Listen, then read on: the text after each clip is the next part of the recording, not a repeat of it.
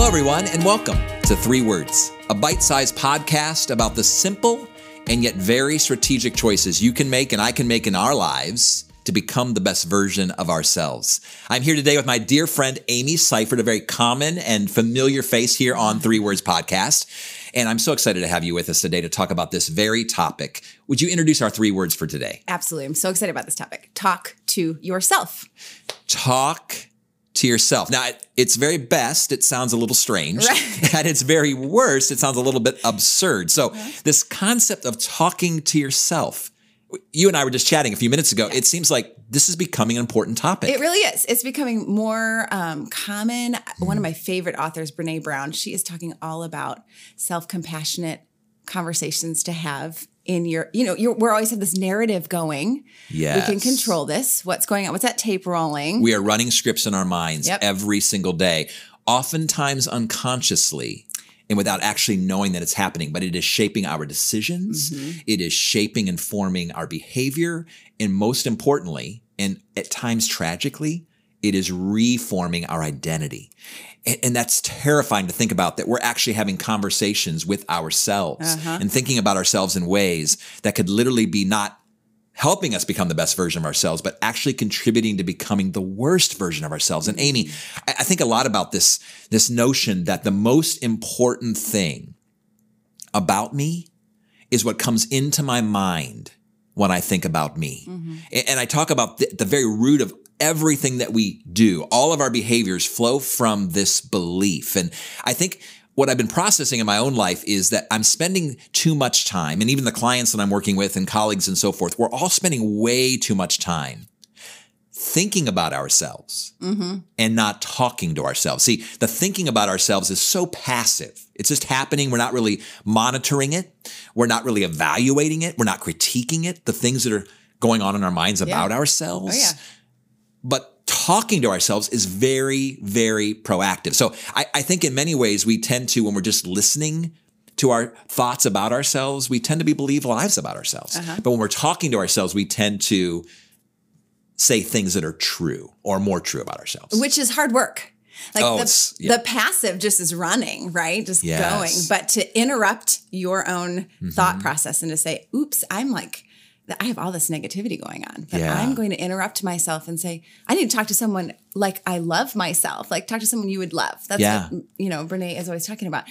And it's hard work to begin to train your mm. brain to have positive affirmations running through, even depending on your background, how you grew up, who's been saying things to you that you now are carrying with you. Like, how do I get rid of this yeah. and replace them with good positive with true things. In fact, even yeah, in my things. work with athletes, both on the college level as well as professional athletes and business leaders and executives, and even my own family and mm-hmm. friends, I've actually kind of come up with different phrases or different ideas that are true that I want them to continually talk themselves. So, for instance, that I am someone, mm-hmm. that I'm not just something, I'm not this intangible uh, meaningless object. I'm actually a human being. I am someone made in the image of God, that, mm-hmm. that I'm special, mm-hmm. that there's no one else in the world like me, that I'm unique. Not only someone, but also special. And we know that obviously our fingerprints, we've heard this before, that our fingerprints, there's only one fingerprint like us in the entire world. Right. But all the more, my entire person, that I'm unique, uh-huh. that I'm also significant so I'm someone, I'm special, I'm significant. I'm significant in the sense that I can make a difference. Amy, that you can make a difference, that all of our listeners and those who are viewing us today, they can make a difference. They're significant to the world and the people around them. Yep. But they're also strong. Mm-hmm and in many ways, this is one of the biggest lies that we believe about ourselves that we're weak and we cannot produce change in our lives. And so, no, you're actually strong to look at yourself in the mirror and say, I am strong. And today I get to make choices. I can make choices mm-hmm. that can actually change the trajectory of my life. And there's two more that I like to say to myself and encourage my clients to do as well. And that is that they are spiritual, yes. that there's more to them than meets the eye not necessarily religious. I don't know how you make sense of all those things if you're listening to us today, but there's no question that we as human beings are far more than meets the eye. And then finally, that we're secure. Uh-huh. That we're going to be okay. And sure, there's going to be pain and there's going to be difficulty. There's going to be hardship. But at the end of the day, we get to decide who we are becoming mm-hmm. and we get to decide who we are growing into. Even though the world is swirling around us and the struggles and the storms and the things that we're dealing with, we're going to be okay. And can you imagine just looking at ourselves on a daily basis and saying, no, I am someone, I am special, I am significant, I am strong, I am spiritual, mm-hmm. and I'm secure. I that's oh. what I think is what it looks like tangibly to talk to ourselves. Yes, it's a huge deal to to have that script. Mm-hmm. Even some people are like, "I want to talk positive to me. What do I say?" Well, like, now they have a script. I know, and yeah. I love that. And I would add a few things. Please. I, like in the mornings, I'm in the spiritual dimension. Love sitting there and just acknowledging I am loved. Hmm. Like apart from anything I do today, it's not based on my performance. I'm loved because I exist.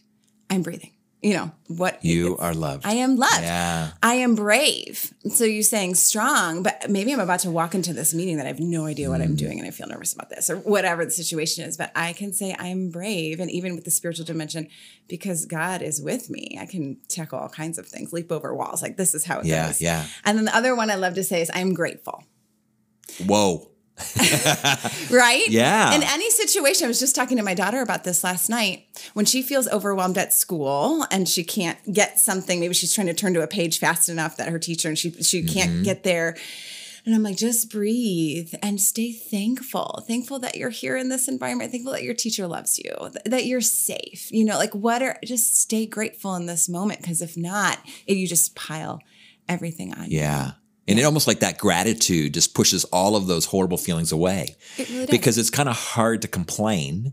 Yep. And to whine. Yep. And to make excuses and, and so forth. Negative. And to be negative to in the midst of actually feeling and choosing gratitude. Yep. Because gratitude is a choice. Yes. Another thing Please. that's been helpful for me is to say things that have a lot of self compassion in them. Mm. As I mentor different women, we can beat ourselves up easily. Like, I'm so dumb, I'm the worst, I'm stupid, you know, all these oh, things. Yeah. Yep. And to say, listen, everyone makes mistakes.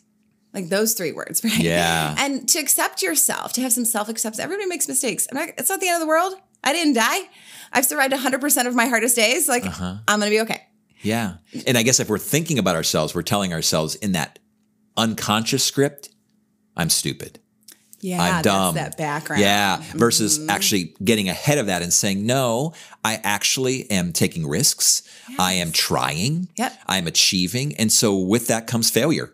I'm and with that process, big, yeah. So I'm gonna fail. The goal is is progress, not perfection. Yes. Yeah, for sure, for sure. Because you, we all have like the script wallpapered on our mind. How do mm. I begin to re-wallpaper my mind with wonderful statements. You know, Amy, just that metaphor, I've never heard you share that with me before, but just imagining the hard work if you've ever been in a wallpapered house yes, from the I 1970s, right?